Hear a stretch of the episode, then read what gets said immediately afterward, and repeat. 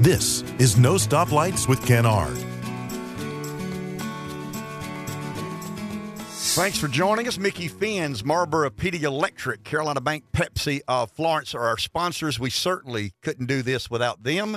Some of you wish we wouldn't do this uh, without them. But anyway, you've got them in the background here on the on the screen. Uh, I'm a mere I'm a mere vessel of, or trying to be a vessel of somewhat of a, uh, a knowledgeable and informed opinion on matters relating to whatever it is we choose to talk about. Last week we actually did one on on the NIL and college athletics and where it's headed or not headed. Um, this week, we're, we're, going to pump the brakes on culture and society in general. We're going to be specific to politics.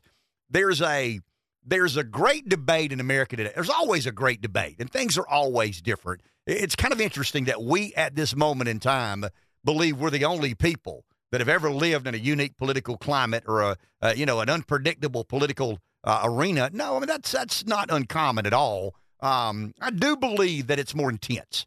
I mean, I do believe that there is a, and the word I've used, and I've tried to explain this to a lot of others who we have these conversations casually and non casually.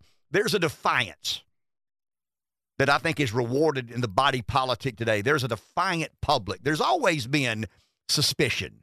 You, you kind of got a sliding scale of human emotion, and, you know, I'm, I'm conforming and I'm completely defiant. And between there, there's a lot of um, I don't know, multitude of ways you can feel about whatever it is we're we're trying to better understand.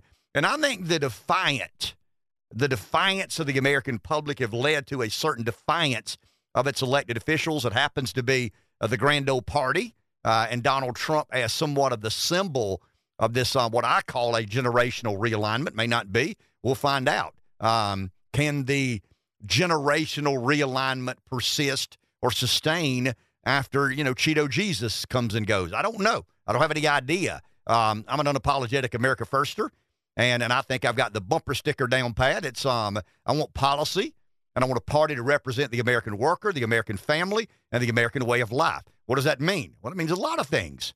And I'm not king nor dictator, but but in essence, that's what that's what I want this movement to accomplish if indeed uh, it is successful. But let's let's talk about a single issue, and and you know the uh the, the this moment in time and what has happened in Washington.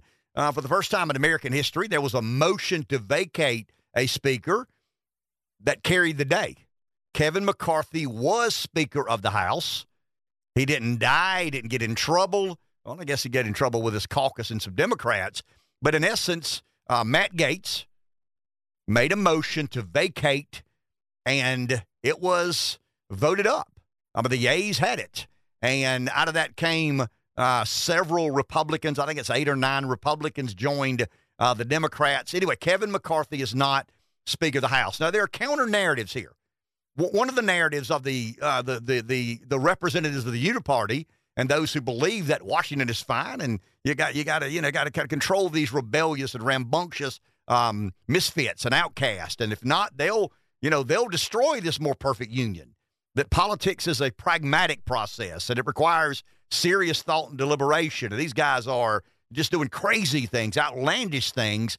And and we've only got one serious party in America, and that's the Democrats, because they adhere to the structure, they adhere to the traditions, they adhere um, to the history, the uh, the the historical way of which we conduct ourselves, um, and that's why we don't replace speakers just because, you know, Republicans and Democrats get pissed off and collaborate and, you know, political gamesmanship is a big part of, of this. That's one theory that you've got one adult party. That's kind of 35,000 feet. And, you know, whether you like them or not, Democrats are able to govern. And then you've got this other theory that, you know, um, the Republican establishment has made these promises when, in all seriousness, they've been uh, kind of a part of the uniparty fraud.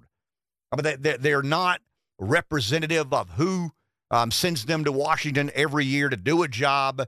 Um, that, that's that's kind of the counter narrative that there's a big debate in America today about whether or not there's a price to be paid for doing something as outlandish as replacing a speaker uh, because he didn't, uh, you know, make good on some of the promises that that he uh, made to his caucus who knows?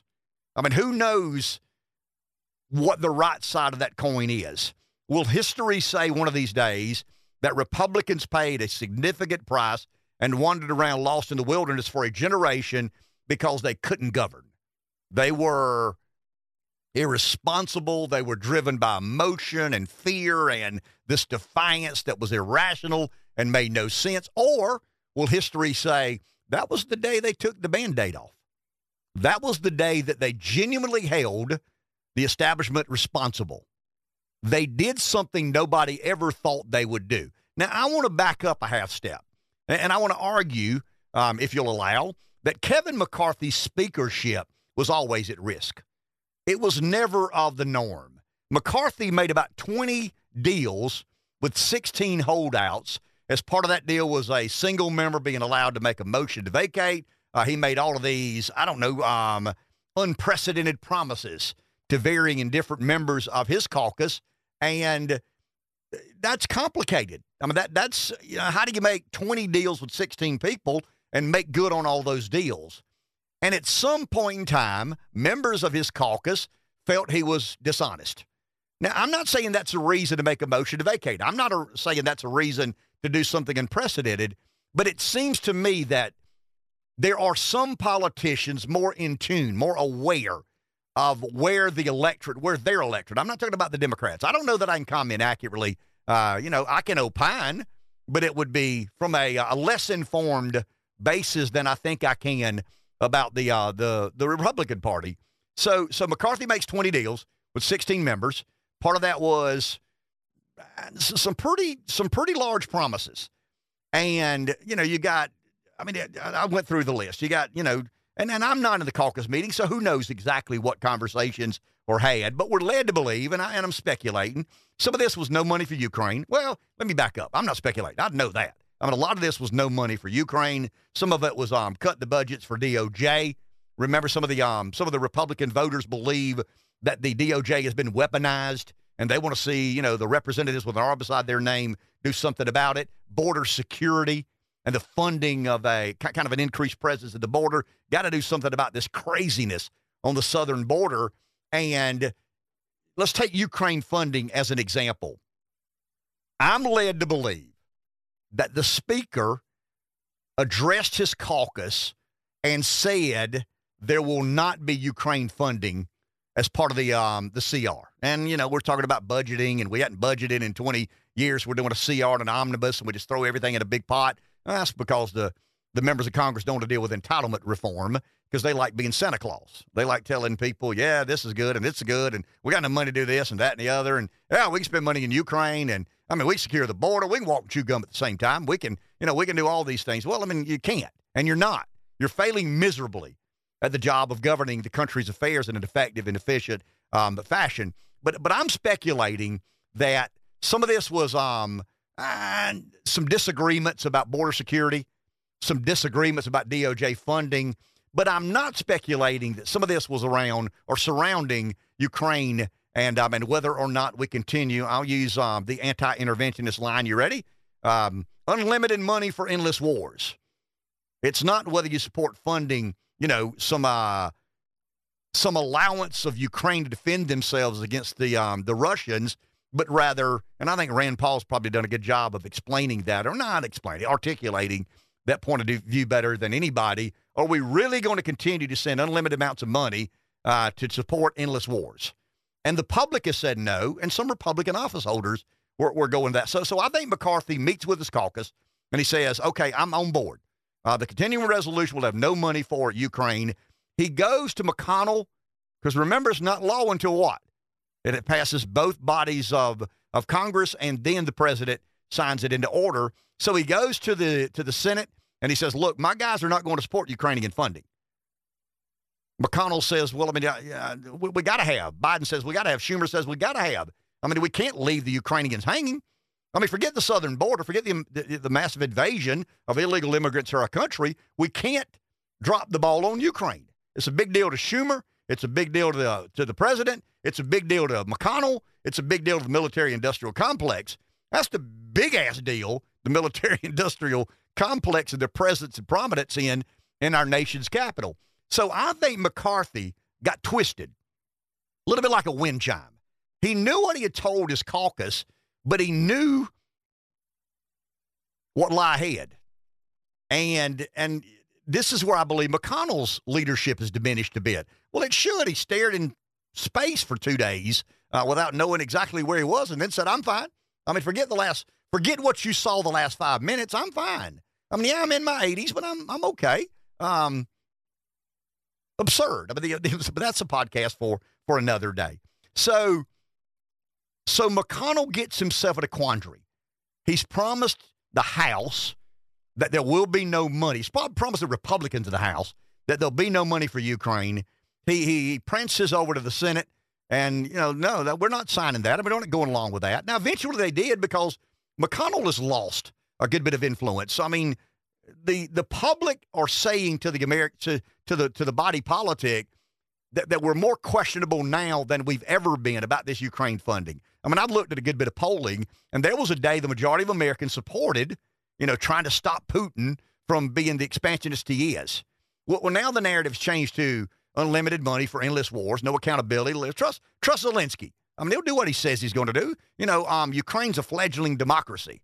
My ass. I mean, Ukraine's as close a democracy as you know, maybe not Russia and China, but they're not some shining city on a hill, as uh, as Reagan said. So, so that's where I think McCarthy made his not his fatal mistake, because I think the fatal mistake went all the way back to him agreeing to 20 concessions with 16 lawmakers that made it highly unlikely he was going to be a successful successful speaker. So you've got these counter narratives, and and you know um, everybody, the media, academia, and and and and the influencing uh, part of this, everybody's on board with the Republicans blew it.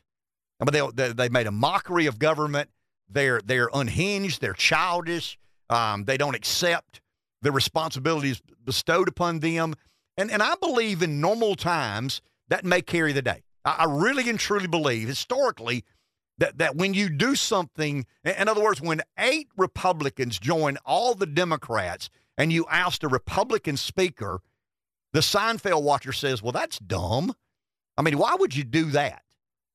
And, and if government were a well oiled machine, and if we weren't spending a trillion dollars a year we don't have, if we weren't allowing an invasion of our southern border, if we weren't allowing the DOJ to be weaponized against one side, this double um, tiered system of, of justice, I think that you'd probably be right.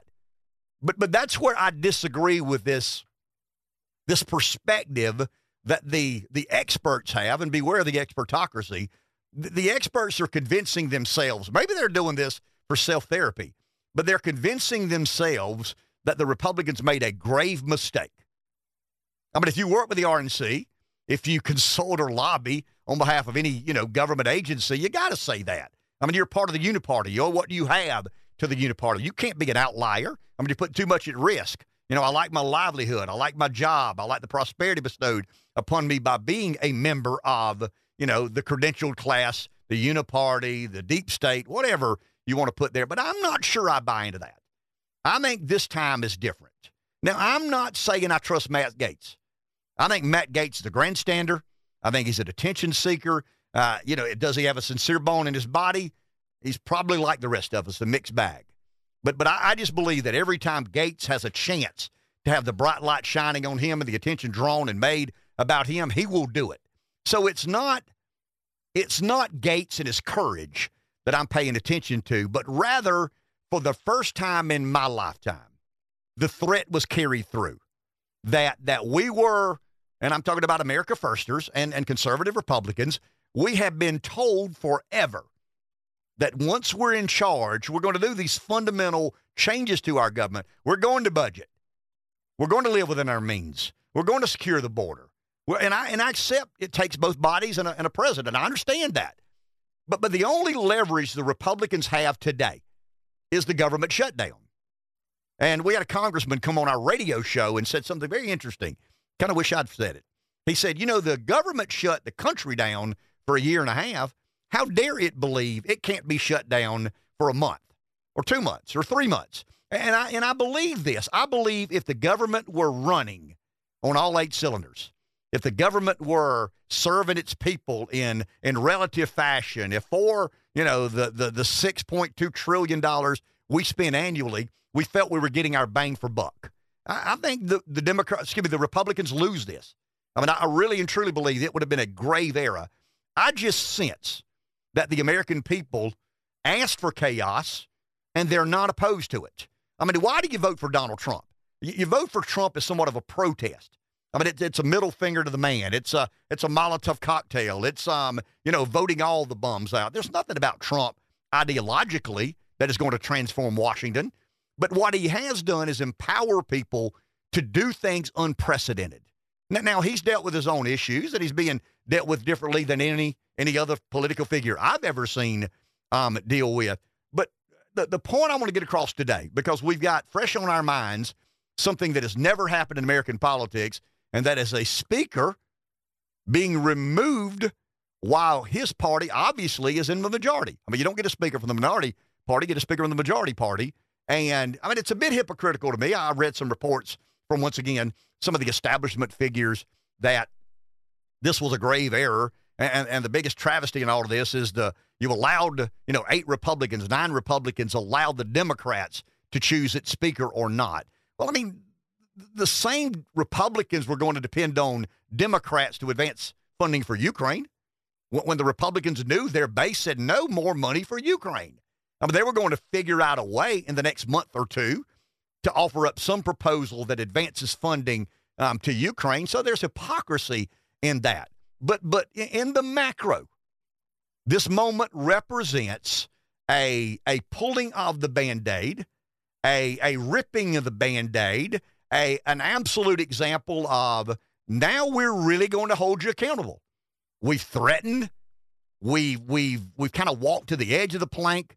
We, we've we walked to the edge of the abyss, but we've never done anything as radical as what we did um, a couple of days ago, removing Speaker McCarthy.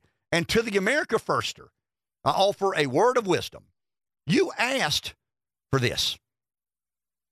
You wanted to be a part of a political revolution. Be careful.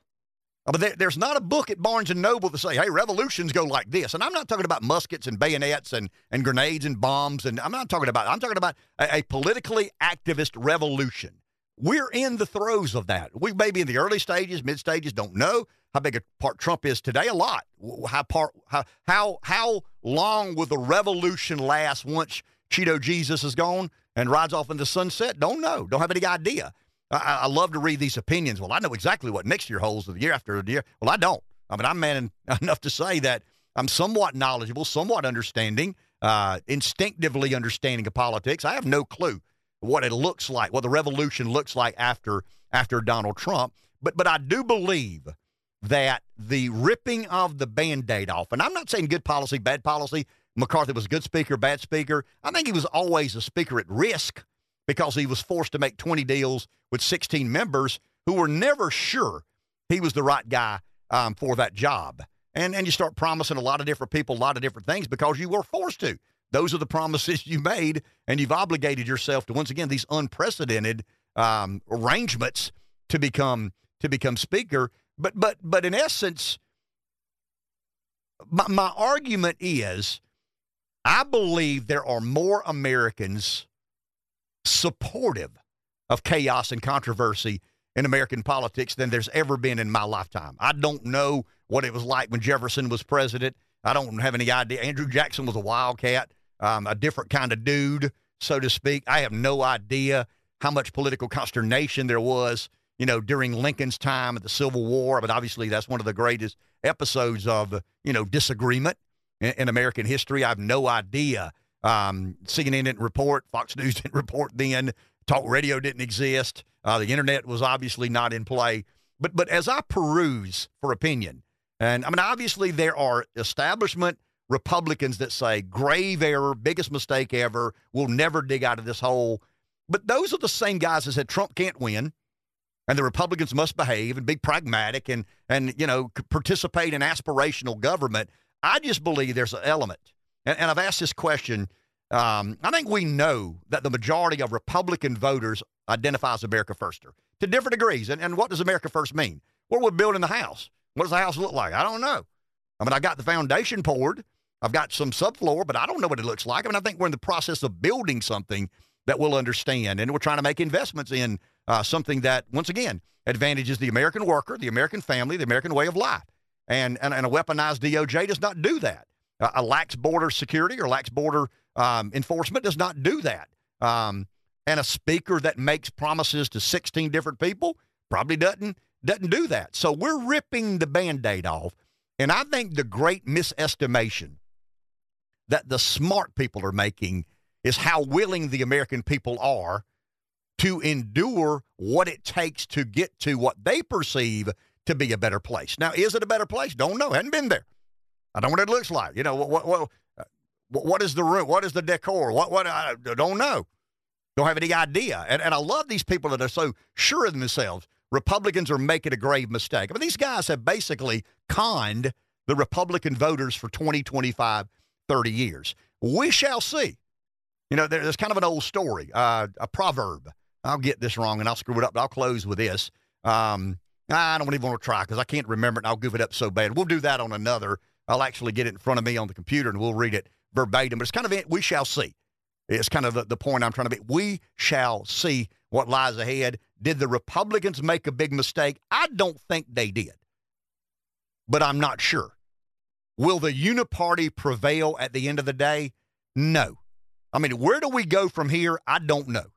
But, but I can assure you with this uh, as I'm sitting behind this, this microphone with scribbling notes, we ain't going back where we were. I mean, the establishment uniparty days are limited, but they're not going to go down with a fight. And they're going to play the game in traditional fashion, the only way they know how to play the game. I just don't believe voters in America today find that very relatable.